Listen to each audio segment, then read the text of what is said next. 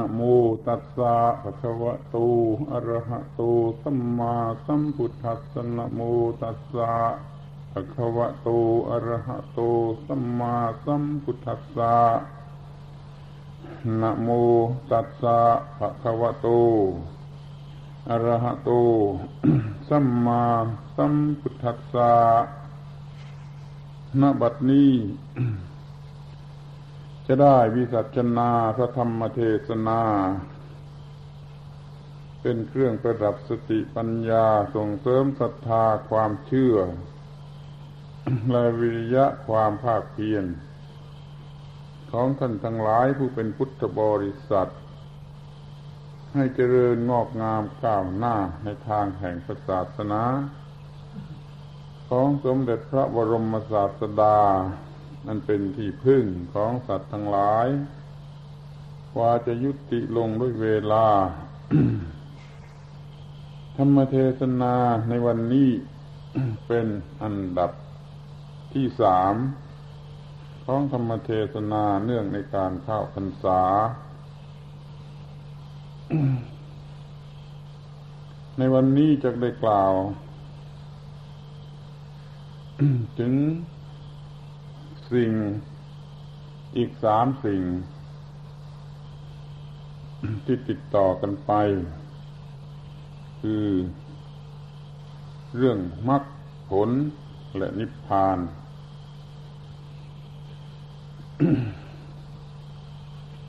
ที่ว่าติดต่อหากันมา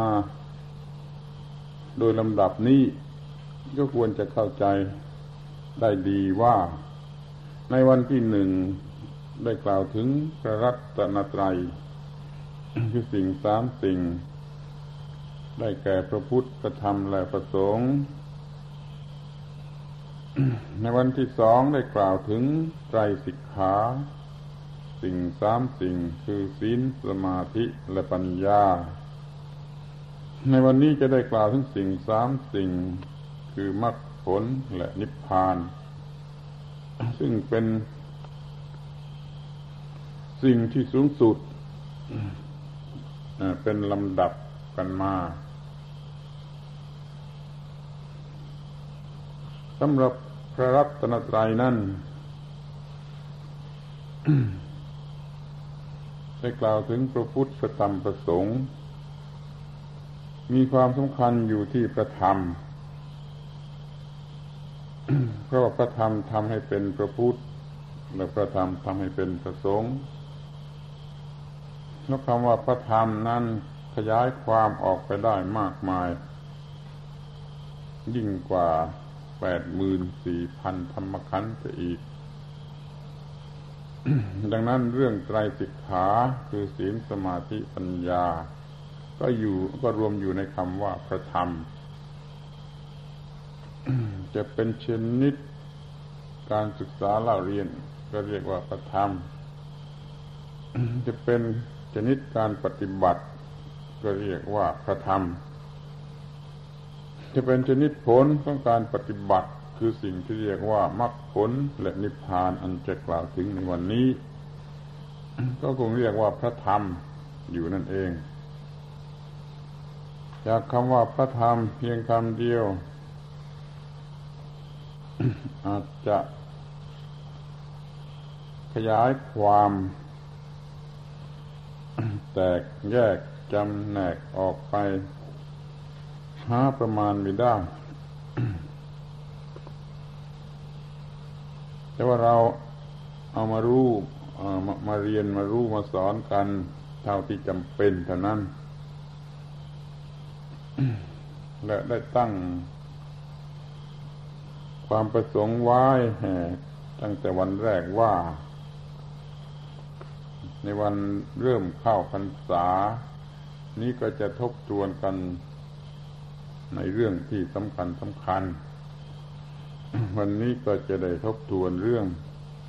มรรคผลและนิพพาน แต่เนื่องจากมันเนื่องกันทุกเรื่อง มันเป็นจะต้องนึกถึงให้ทุกเรื่อง เรื่องพระพุทธเจ้า มีสาความสำคัญว่าท่านประทับนั่งที่โคนต้นโพจึงได้ตรัสรู้เป็นพระพุทธเจ้านั้นก็อย่ามัวแต่ ที่จะนั่งใต้โคนต้น กันรับประพฤกหรืออะไรทำอย่างนั้นกันไปเสียทั้งหมด พยายามจะทำตนให้เป็นคนที่นั่ง อยู่ใต้ต้นโพกันบ้าง เพื่อให้มีสติปัญญาที่ประกอบไปด้วยธรรมะ ร่วงรถลงมานั่นเอง ก็จะเกิดการรู้อย่างเดียวกันกับที่พระพุทธเจ้าท่าน ได้ตัดสรู้ นี่ก็เป็นพระธรรมขึ้นมา ถ้าปฏิบัติได้ตามนั้นก็เป็นพระสงฆ์ขึ้นมา ที่สำหรับการปฏิบัตินั้นให้กลมกลืนกันไป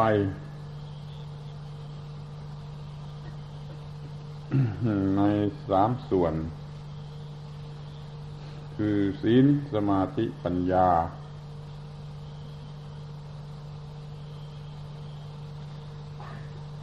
จนกระทั่งกลายเป็นว่า ทุกอย่างทุกกรณี ทุกเรื่องทุกราวที่จะทำให้สำเร็จประโยชน์นั่น ต้องให้ประกอบพร้อมอยู่ในสิ่งสามสิ่งนี้เหมือนอย่างว่าเราจะเดินบุก ป่าน้ำไป ให้รอดออกไปได้ ให้ผ่านพ้นไปได้ ก็ต้องมีความระวังน้ำนั่น ก็เหมือนกับเป็นศีลอยู่แล้วที่มีความตั้งใจมั่นคงแน่วแน่ที่จะบุกไป มันก็เป็นสมาธิอยู่แล้ว แล้วก็มันมีปัญญาที่จะรู้ว่าจะแหวกไปอย่างไร จะบุกไปอย่างไร จะเหยียบย่ำไปอย่างไร อย่าให้มันตำเท้าได้ ก็เลยสำเร็จประโยชน์ในการที่จะเดินบุกน้ำไปก็ได้ นี่ยกตัวอย่างอย่างต่ำที่สุดแล้ว หรือว่าจะ ตำน้ำพริกสักครกหนึ่ง ก็ต้องมีสังวรระวังซึ่งเรียกว่าศีล จะต้องมีความตั้งใจมั่นที่เรียกว่าสมาธิ แล้วก็ต้องมีความรู้ว่าจะทำอย่างไร อย่าให้มันกระเด็นเข้าตา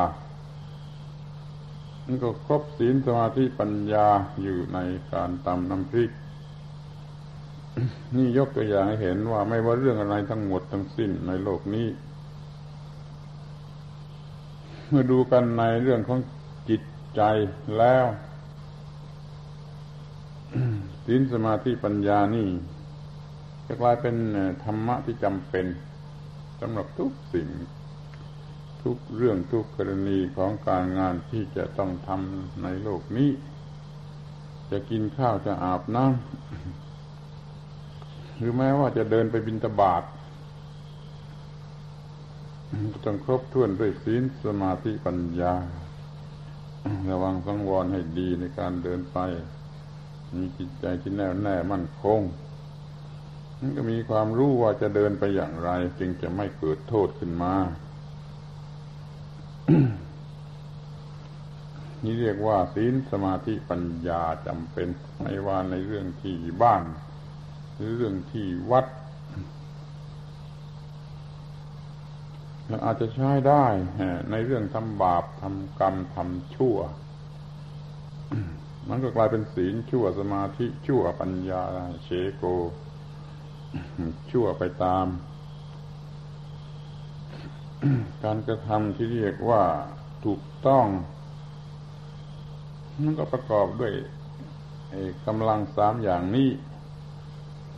แม้ว่าการกระทำที่ผิดพลาดที่ทำให้ที่ผิดที่โกงที่คดจะทำให้สำเร็จมันก็ต้องใช้สิ่งทั้งสามนี้ แต่ว่ามันเป็นเรื่องผิด เป็นเรื่องมิจฉาตะคือผิด มีความเห็นผิด มีความดำริผิด มีการพูดผิด มีการทำผิด แต่ถ้าเพ่งเล็งถึงความสำเร็จกันแล้ว มันก็ยังจะต้องอาศัยความหมายของสิ่งทั้งสามนี้ คือศีลสมาธิปัญญา ถ้าไม่เคยเข้าใจอย่างนี้ ก็เพราะเหตุว่ารู้จักสิ่งที่เรียกว่าศีลสมาธิปัญญา ในความหมายที่มันแคบหรือรู้แต่ในเพียงหลักที่จะปฏิบัติธรรมะโดยตรงมาตามที่แท้จริงก็ไม่ประสงค์จะให้เอาศีลสมาธิปัญญาในไปใช้ในทางที่ ผิดหรือที่เป็นบาปเป็นอกุศล มันจะมีบาปมีอกุศลมากเหลือประมาณขึ้นไปอีก จึงเอามาใช้แต่ในทางที่ถูก ที่เป็นกุศลทำแต่สิ่งที่ควรจะทำทีนี้ก็ยังมีเรื่องที่จะต้องสังเกตดูอีกทีหนึ่งว่าศีลสมาธิปัญญานี่ต้องทำพร้อมกันกลมกลืนกันไป อย่างอุปมาเหมือนกับว่ามานพสามคนเขาต่อตัวกันขึ้นไปเก็บดอกจำปาที่อยู่สูงได้โดยไม่ต้องปีนต้นของมันให้ลำบากนี่เรื่องศีลสมาธิปัญญาที่ได้กล่าวมาแล้วในวันที่สองส่วนวันนี้จะกล่าวถึงมรรคผลนิพพาน ซึ่งมีสามเหมือนกัน สามวันวันละสามมันก็เป็นเก้าเรื่องก็คงจะพอแล้ว โดยหัวข้อใหญ่ๆ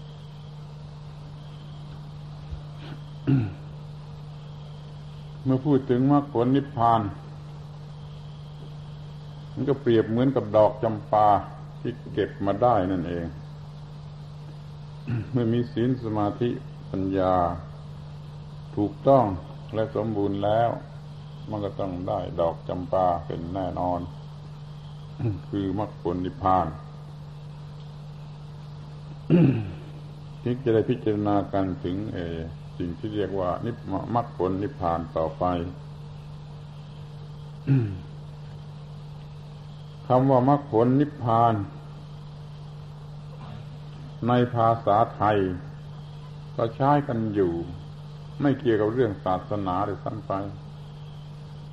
เช่นเขาจะพูดว่าการทำงานคราวนี้ไม่เป็นมรรคไม่เป็นผลจะเลยที่จริงก็ไปทำงานที่บ้านทำงานเรื่องไร่เรื่องนาต่างหากก็พูดว่ามันไม่เป็นมรรคเป็นผลจะเลยคำว่ามรรคผลในความหมายอย่างนี้ก็เป็นภาษาไทย พูดอย่างภาษาไทยๆแต่ถึงอย่างไรก็ เป็นคำที่ยืมมาจากภาษาบาลีอยู่นั่นเองคำว่ามรรคคำว่าผลนี่มันไม่ใช่ภาษาไทย เป็นภาษาบาลีนี่เอามาใช้อย่างภาษาไทยนานข้าวก็ถือว่าเป็นภาษาไทยถ้าได้ผลได้มรรคได้มรรคได้ผลอย่างนี้ก็หมายถึงความสำเร็จ ในการงานที่ทำ ความสำเร็จในการที่ได้มา และความสำเร็จในการที่บริโภค สิ่งนั้นนี่คือมรรคผลในภาษาไทย หรือจะให้แคบเข้ามา ให้ต่ำลงมาอีกมันก็หมายความว่า การทำอะไรที่ได้ผล คุ้มค่ากันไม่เสียหลาย ไม่เหนื่อยเปล่า ไม่เสียหลายนี่ก็เรียกว่ามรรคผลได้ ในภาษาไทยก็เป็นอย่างนี้ แต่แล้วก็ด้วยดีเถอะจะเห็นว่า มันหมายถึงการใช้ศีลสมาธิปัญญาถูกต้องนั่นเอง อย่างยกตัวอย่างเรื่องการทำงานเลี้ยงชีวิต ใช้ความสังวรระวังดี มีจิตใจมั่นคงปัดแน่นลงไปจริง ๆ มีปัญญาพอตัว การนั้นกิจการนั้นก็สำเร็จได้รับผลตามที่ต้องการ นี่เรียกบรรลุหรือได้ ประสบความสำเร็จเป็นเพราะฉะนั้นคำว่ามรรคผลนี่ในภาษาไทยก็ดี ในภาษาบาลีทางธรรมทางศาสนาก็ดี ย่อมหมายถึงการใช้สิ่งที่เรียกว่าศีลสมาธิปัญญาสามอย่างนี้อย่างถูกต้อง ทั้งทางวิชาการและวิธีการ เหมือนที่เขาชอบพูดกันว่า ถูกทั้งทางเทคนิคนะแต่ทั้งถูกทั้งทางเทคนิค อย่างแรกเป็นวิชาการ อย่างหลังเป็นวิธีการ ถ้ามันถูกต้องอทั้งสองอย่างนี้แล้วมันก็ประสบความสำเร็จมันจะใช้ศีลสมาธิปัญญาให้ถูกต้องทั้งทางวิชาและทั้งทางวิธี ก็ประสบความสำเร็จ ไม่ว่าจะเป็นเรื่องโลกโลกมาหากิน หรือจะเป็นเรื่องธรรมะสูงสุดคือการบรรลุมรรคผลนิพพาน ขอให้เข้าใจว่าคำว่ามรรคผลนิพพานนี่ก็มีความหมายถึงความสำเร็จ ในการที่ทำกระทำลงไป ได้ผลมาแล้วก็บริโภค ผลนั่นได้ตามความปรารถนา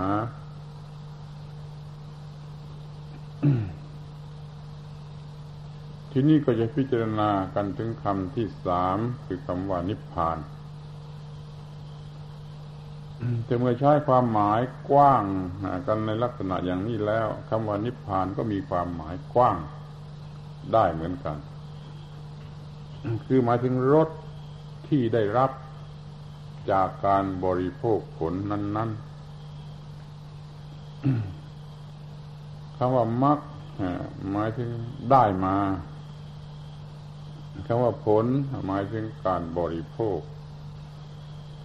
คำว่านิพพานก็หมายถึงการได้รู้รสดื่มรสชิมรสของการจากการบริโภคนั้นนี่เราจะเห็นได้ว่า นิพพานก็มีอยู่ได้ ในความหมายอย่างนี้ ในการประกอบการงาน ได้เงินมาก็เหมือนกับมักใช้เงินนะนั้นเหมือนกับผลได้รับประโยชน์ จากการใช้เงินนั่นก็เหมือนกับนิพพาน หรือว่าเราจะตำน้ำพริกมันก็เหมือนกับมรรคเสร็จแล้วก็เหมือนกับผล บริโภคน้ำพริกก็เหมือนกับนิพพานในเมื่อรู้รสอันนิพพานก็จะถือว่าเป็นรสที่ได้รับ จากการบรรลุมรรคผล แต่ว่าความหมายมันกว้างได้มากหลายทิศหลายทางจะต้องเป็นอุปมาเป็นอะไรต่าง ๆ เราย่อมได้ยินอยู่ ถ้าคนเขาไม่รู้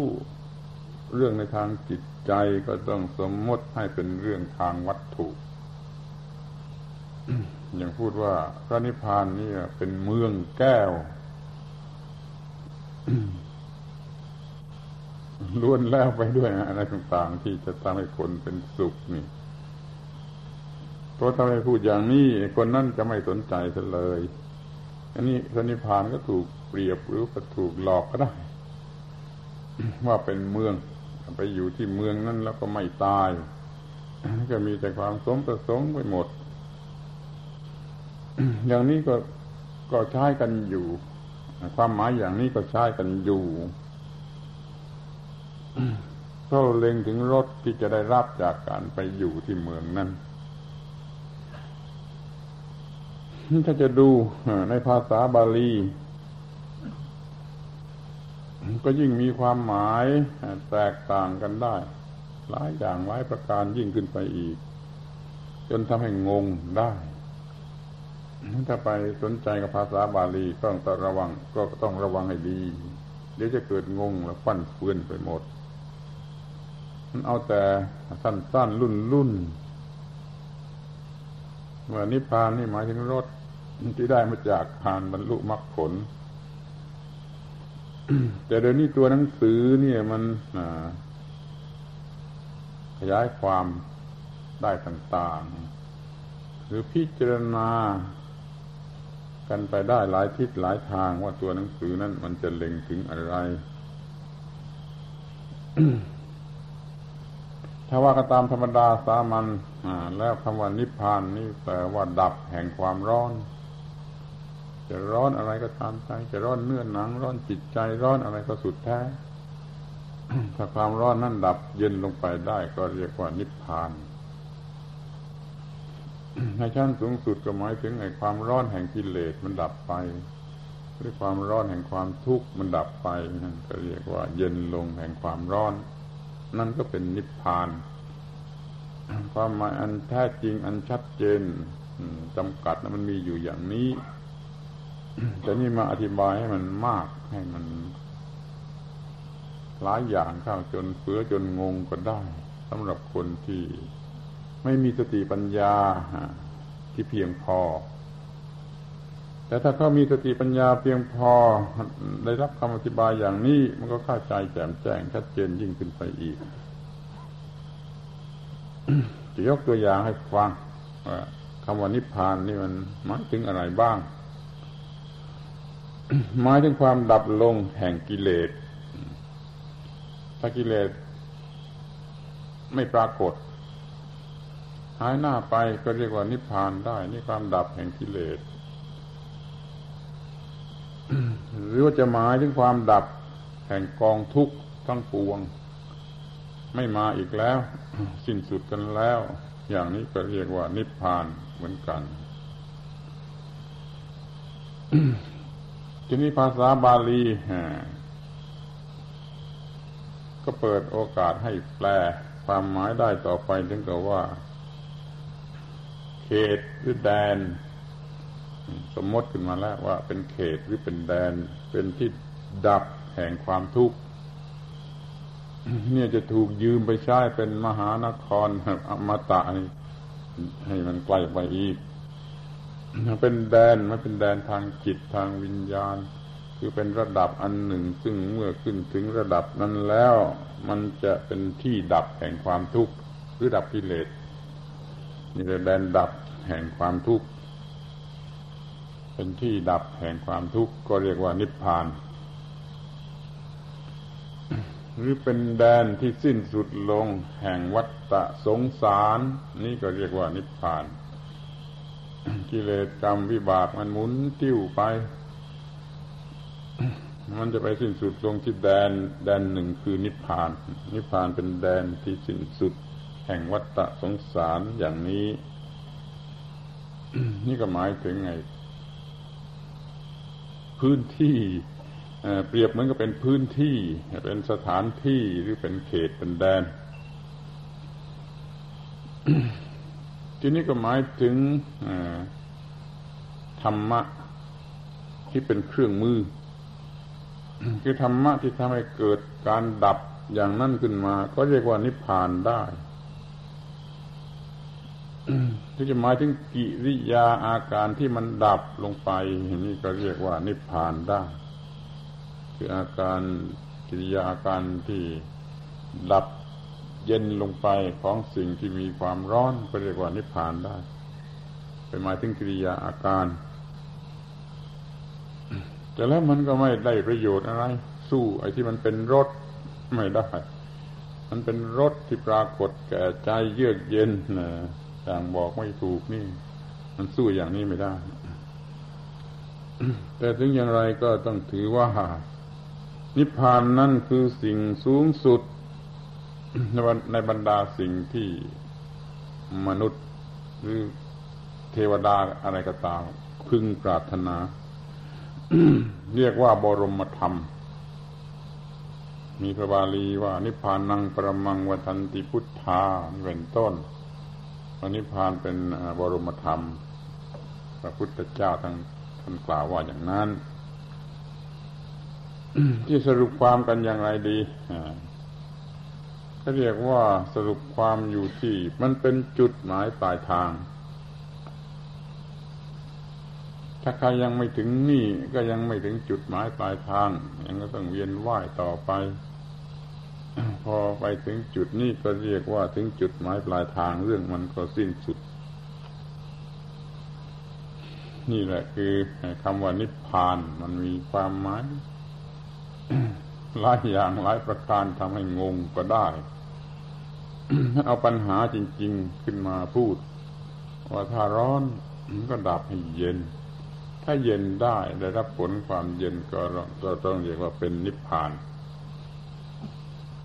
ส่วนมรรคและผลนั่นเป็นอาการเบื้องต้น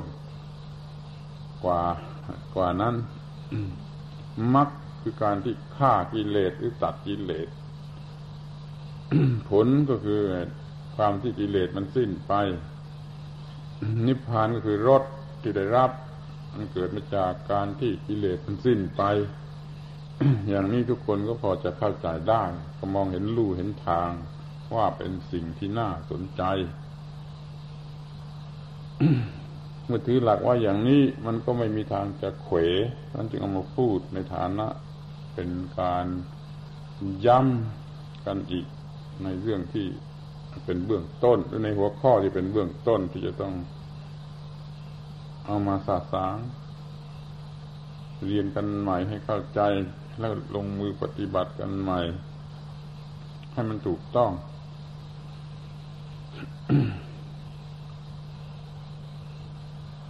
ทีนี้ก็จะพูดกันถึงการบรรลุมรรคผลในทางพระศาสนาโดยตรง เรื่องภาษาไทยเรื่องการเรื่องงานนั่นก็พูดแล้วไม่ต้องพูดอีกก็จะพูดให้ชัดไปในส่วนที่เกี่ยวกับพระศาสนา หรือทางธรรมะโดยตรง การบรรลุมรรคผลนี่ก็ได้วางหลักเกณฑ์หรือระบอบต่างๆไว้มาก แต่ที่เป็นหลักที่เข้าใจได้ง่ายและใช้กันอยู่ทั่วไป ก็คือหลักที่เรียกกันว่า ละ สียซึ่งสังโยชน์สิบประการ คนที่อยู่นอกวัดเกินไปก็คงจะมืดตื้อ ไม่รู้ว่าสังโยชน์สิบประการนั่นคืออะไร ก็สมน้ำหน้ามันที่มันชอบอยู่นอกวัดเกินไป ไม่รู้ว่าสังโยชน์นั่นคืออะไร เดี๋ยวนี้มันก็ควรจะ รู้กันบ้างแล้ว ในสมัยที่มันมีการศึกษาเจริญอย่างนี้สังโยชน์นี่มันตามตัวหนังสือก็แปลว่าเครื่องผูกมัดรัดรึงไอโยชน์หรือโยชนะคำเดียว มันก็แปลว่า ผูกหรือมัดอยู่แล้วไอสังมันแปลว่า ครบหมด ทุกทิศทุกทาง สังโยชน์มันก็แปลว่า ผูกมัดรัดรึง เต็มที่ทีเดียว มีอยู่สิบประการ ถ้าเริ่มตัดไปได้ตามลำดับ นั่นแหละ คือการบรรลุมรรคผลไอ้เครื่องผูกมัดรัดรึงที่จะต้องลงมือตัด ในชุดแรกหรืออันดับต้นนี่ก็มีอยู่สามอย่าง คือสกายทิฏฐิ ความเห็นผิดสำคัญผิดว่าตัวตนของตน อย่างหยาบหยาบแล้วก็วิจิกิจฉาความลังเลเอาแน่อะไรไม่ได้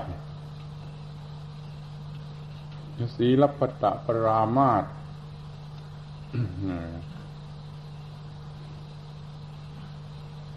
ซึ่งเรียกกันว่าการลูกคลำศีลวัด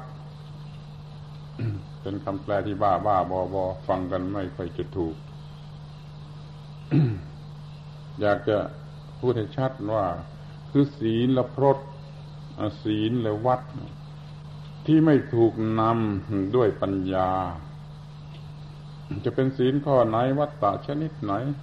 ถ้าไม่ถูกนำด้วยปัญญาแล้ว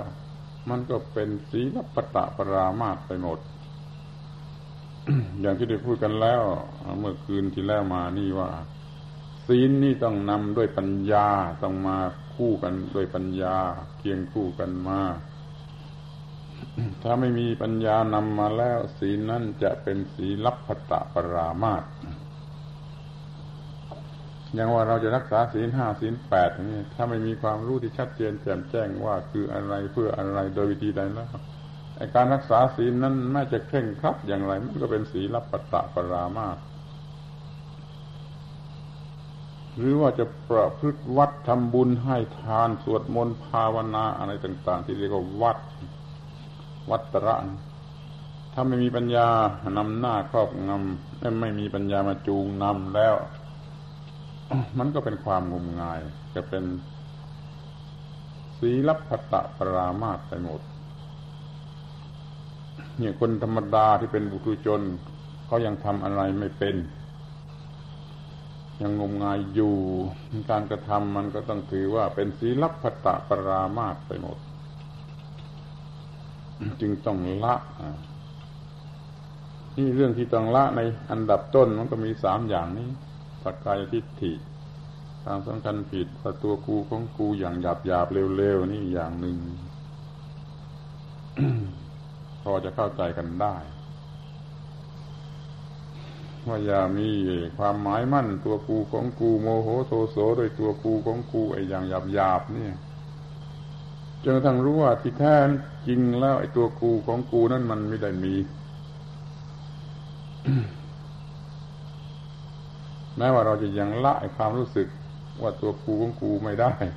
แต่ก็เริ่มเข้าใจเริ่มมองเห็นแล้วว่าไอ้ตัวกูของกูนี่มันไม่มี มันก็ละได้ตามส่วน แต่ไม่ละได้หมด ไม่ละได้ถึงต้นเหตุของมัน เอาแต่ว่าอย่างหยาบหยาบละได้ แล้วก็มองเห็นชัดอยู่ว่ามันไม่ได้มีอยู่จริงๆนี่คนธรรมดาสามัญคือตัวเองนั่นแหละ ไปคิดดูแต่ว่ามันมีตัวกูของกู อย่างหยาบหยาบอย่างเลวๆอย่างไรบ้างจะต้องละ หรือว่าเริ่มละ นี่วิจิกิจฉานั้นลังเล ลังเลส่วนใหญ่นี่ก็คือโง่ ไม่รู้ว่าเกิดมาทำไม เป็นมูลเหตุ แล้วก็ลังเลว่าจะไปข้างไหนดี จะบวชเป็นนักบวชไปดีก็จะเป็นทราวาสดี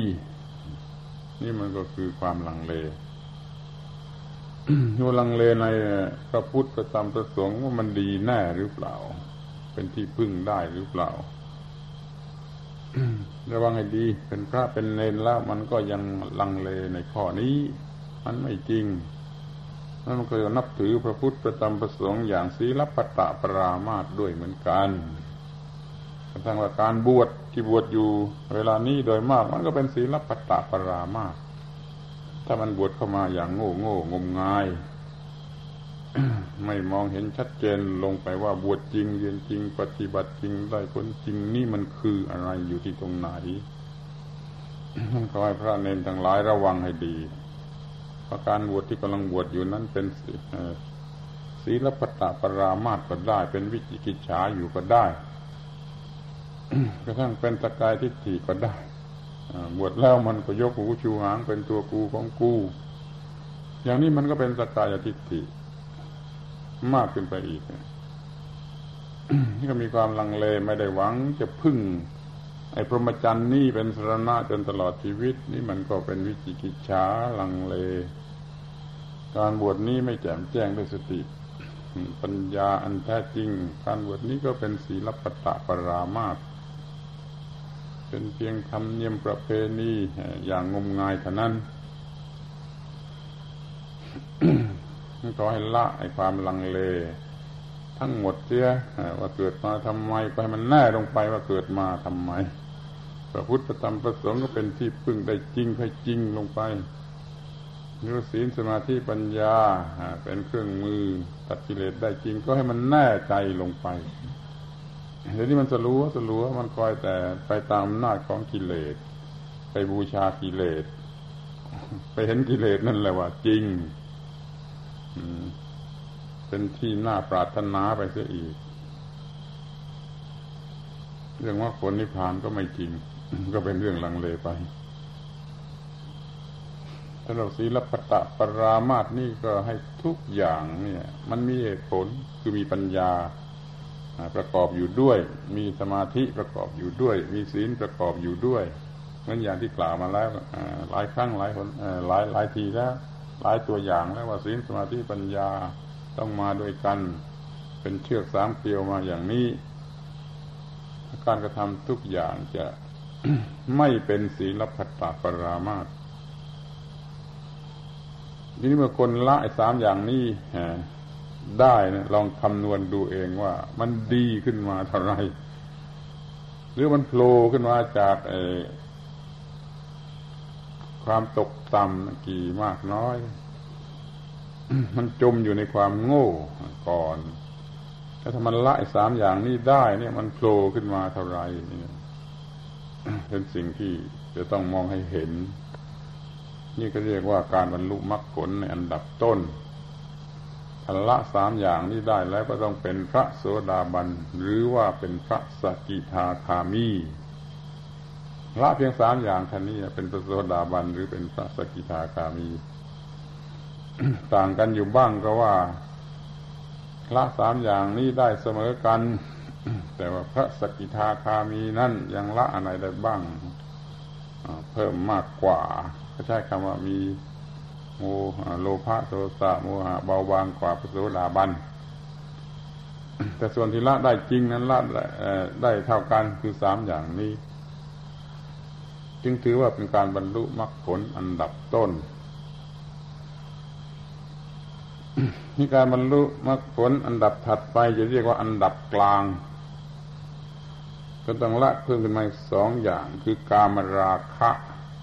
และปฏิฆะกามราคะคือความกำหนัดในทางกาม ปฏิฆะคือโทสะกระทบกระทั่งแห่งจิต ละสองอย่างนี้ได้แล้ว ก็จะเป็นพระอนาคามีคือว่าละสองอย่างนี้ได้เพิ่มเก้าอีกนะ เป็นละห้าอย่าง ก็จะเป็นพระอนาคามี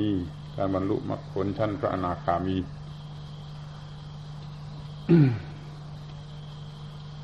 สิ่งที่ควรจะสังเกตให้ดีก็คือว่า มันละโมหะกันก่อนการมราคะหรือปฏิฆะนี่ เพิ่งจะละในอันดับกลางเพื่อเป็นพระอนาคามี ที่ต้องละทีแรกทีก่อนทีแรกแท้ๆก็เป็นเรื่องโมหะสกายทิฏฐิก็โมหะ วิจิกิจฉาก็โมหะศีลปตตปรามาสก็โมหะ หมายความว่าความโง่ อย่างเลวที่สุดต้องละก่อน จึงจะค่อยมาละตามลำดับขึ้นมา อ้เรื่องตามราคะเป็นต้นนี้ยังยกไว้ให้ ทีหลังซะอีก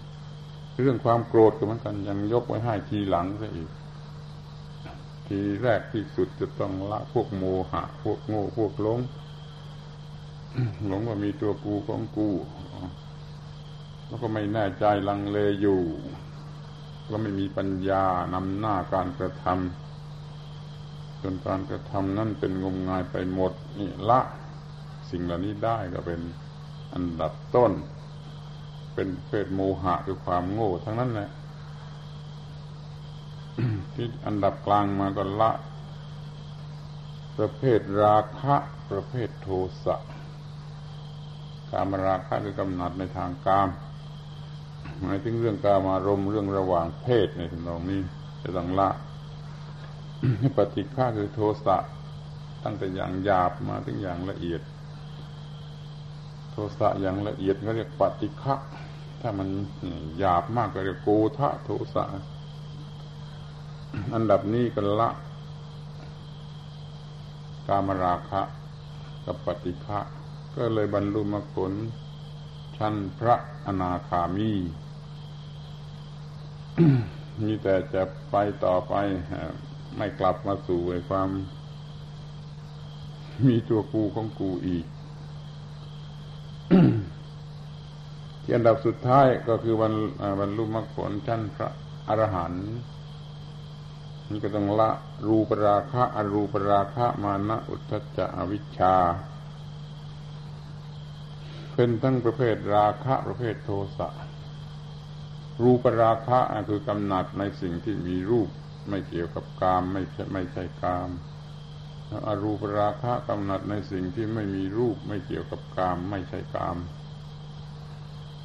เพราะกามราคะนั้นละไปแล้วตั้งแต่พระอนาคามี ที่มันยังเหลือสำหรับกำหนัดยินดีในในพวกที่เป็นรูปบริสุทธิ์ เป็นอรูปบริสุทธิ์ที่เคยยกตัวอย่างให้ฟังว่าเมื่อไม่มีเรื่องการอารมณ์แล้วก็มาเรื่องมีเรื่องหลงไหลในเรื่องวัตถุพัสดุ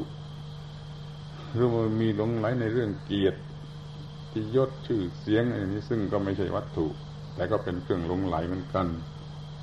กำหนัดยินดีอย่างยิ่ง ที่เป็นชั้นสูงเพราะว่าเมื่อได้พบไอ้ความสุขที่เกิดมาจากรูปประชานก็กำหนัดยินดี นี่เรียกว่ารูปราคาก็ได้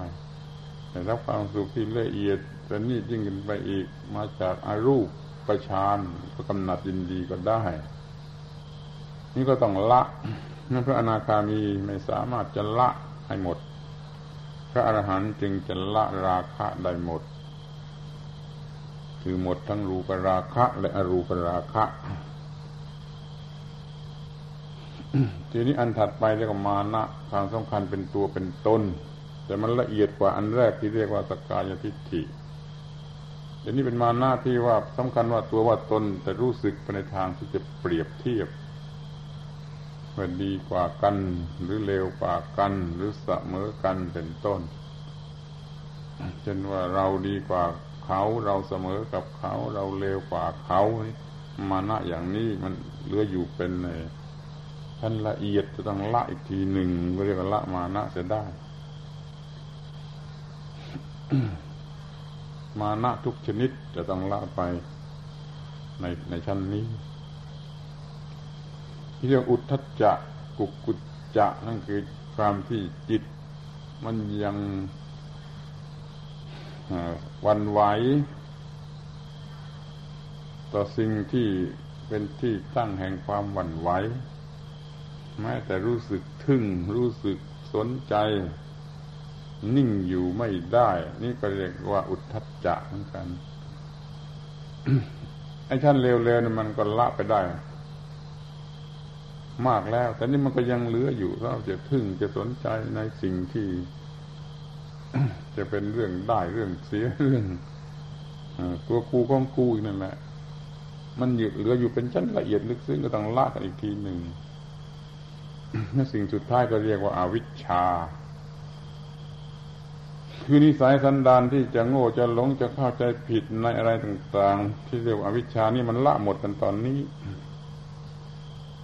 ในตอนนี้จึงมีการละเพิ่มขึ้นมาอีกห้าอย่าง คือรูปราคะอรูปราคะมานะอุทธัจจะอวิชชา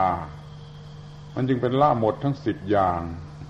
คือรวมทั้งห้าอย่างที่ละมาแล้วด้วย นี่เพิ่มละละเพิ่มอีกห้าอย่างเป็นสิบอย่าง ก็ละสังโยชน์หมดทั้งสิบอย่าง ก็เป็นพระอรหันต์บรรลุมรรคผลชั้นสูงสุดคือความเป็นพระอรหันต์ เรื่องบรรลุมรรคผลมันเป็นอย่างนี้ แล้วก็เป็นเรื่องของคนแท้ๆไม่ใช่ลึกลับวิจิตลึกซึ้งอยู่ที่ไหน จนไม่อาจจะเข้าใจก็ไม่ใช่ มันเป็นเรื่องที่รู้จักอยู่ในจิตใจของคนแท้ๆก็ละไปตั้งจากหยาบที่สุดไปหากลางๆกันกระทั่งละเอียดที่สุดมันก็หมดสังโยชน์ได้อย่างนี้เรียกว่าบรรลุมรรคผล ละสังโยชน์ได้เท่าไรก็ได้สวยรสของพระนิพพานส่วนน้อยๆไปตามลำดับจนกระทั่งหมดสิ้นจริง ๆ ก็เรียกว่าเป็นนิพพานชั้นสูงสุด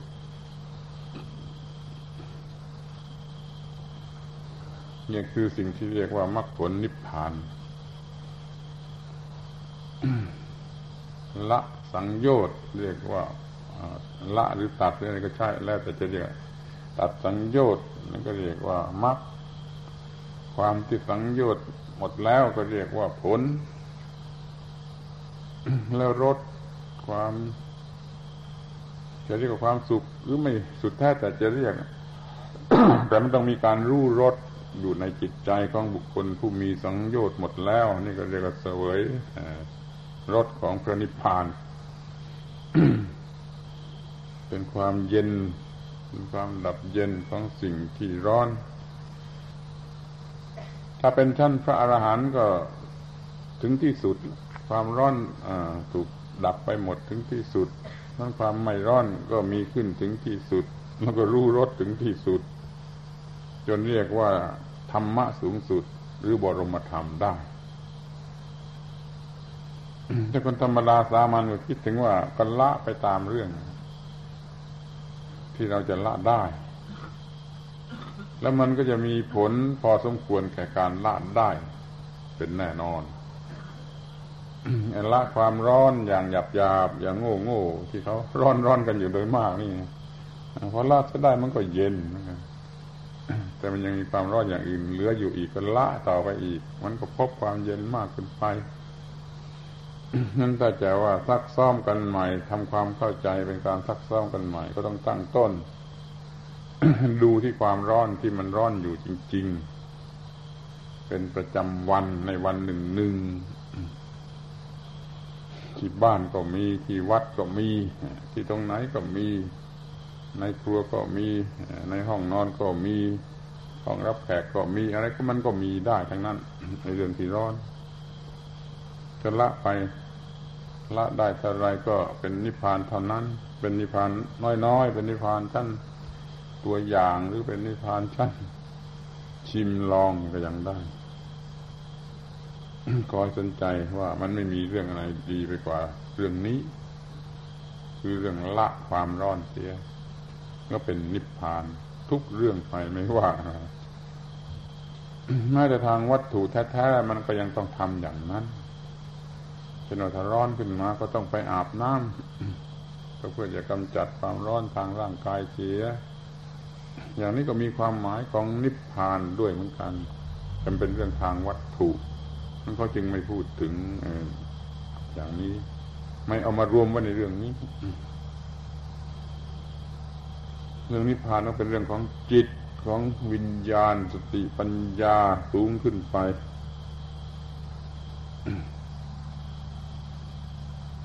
แต่ถ้าจะพูดให้มันกว้างตามความหมายคำคำนี้แล้วก็เรียกว่าละความร้อนทุกชนิดละอันตรายทุกโทษทุกอย่างทุกประการ ก็จะเรียกว่านิพพาน เป็นลำดับลำดับไป นี่คือเรื่องที่เอามาซักซ้อมความเข้าใจกันใหม่ว่ามรรคผลนิพพานนั้นเป็นอย่างไรซักซ้อมจนขนาดที่ว่าต้องไปดูกันใหม่ ที่เนื้อที่ตัว และทุกเวลาทุกสถานที่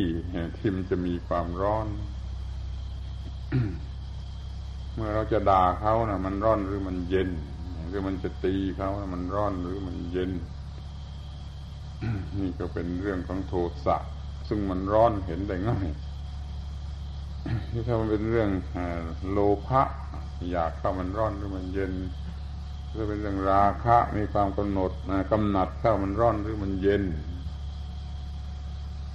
นี่ก็เหลือไอ้พวกสุดท้ายคือเรื่องโง่ เรื่องหลง เรื่องสงสัยเรื่องวิตกกังวลอันนี้มันร้อนหรือมันเย็น มันก็ร้อนไปอีกแบบหนึ่ง มันรวมความว่าราคะโทสะโมหะ ทั้งสามพวกมันเป็นเรื่องร้อนนะก็พยายามดับมันเสียก็เป็นนิพพานคือเรื่องเย็น เราต้องคิดว่าเกิดมาทีหนึ่งก็ไม่มีอะไรดีกว่านี้คือว่าดับร้อนจะได้ แล้วก็อยู่อย่างเย็นเรื่อยๆไปจนกว่าไอ้สังขารร่างกายนี่มันจะแตกดับ มันจึงมาหาพระศาสนามาหาพระธรรม มาปฏิญญาณตัวว่านับถือพระพุทธพระธรรมพระสงฆ์แล้วก็จะปฏิบัติศีลสมาธิปัญญา แล้วก็เพื่อจะได้มรรคผลนิพพาน มีชุดละสามสามชุดก็เป็นเก้าอย่างเก้าเรื่องด้วยกันสำหรับจะซักซ้อมทำความเข้าใจกันใหม่ตั้งต้นให้ดีๆจนตลอดพรรษานี้ นี่คือธรรมเทศนาที่ถือว่าควรจะนำมาบรรยาย ในระยะการอันเป็นต้นพรรษา เพื่อประโยชน์ดังที่กล่าวมาแล้ว ไปทบทวนพระรัตนตรัยคือพระพุทธพระธรรมพระสงฆ์กระทบทวนการปฏิบัติคือศีลสมาธิปัญญา ทบทวนผลที่จะได้รับคือมรรคผลนิพพาน เป็นอะไรครบถ้วนบริบูรณ์ในเรื่องของการประพฤติปฏิบัติเพื่อหาในพระพุทธศาสนานี้ ธรรมเทศนาสมควรแก่เวลาเอวังก็มีโดยประกาศชนี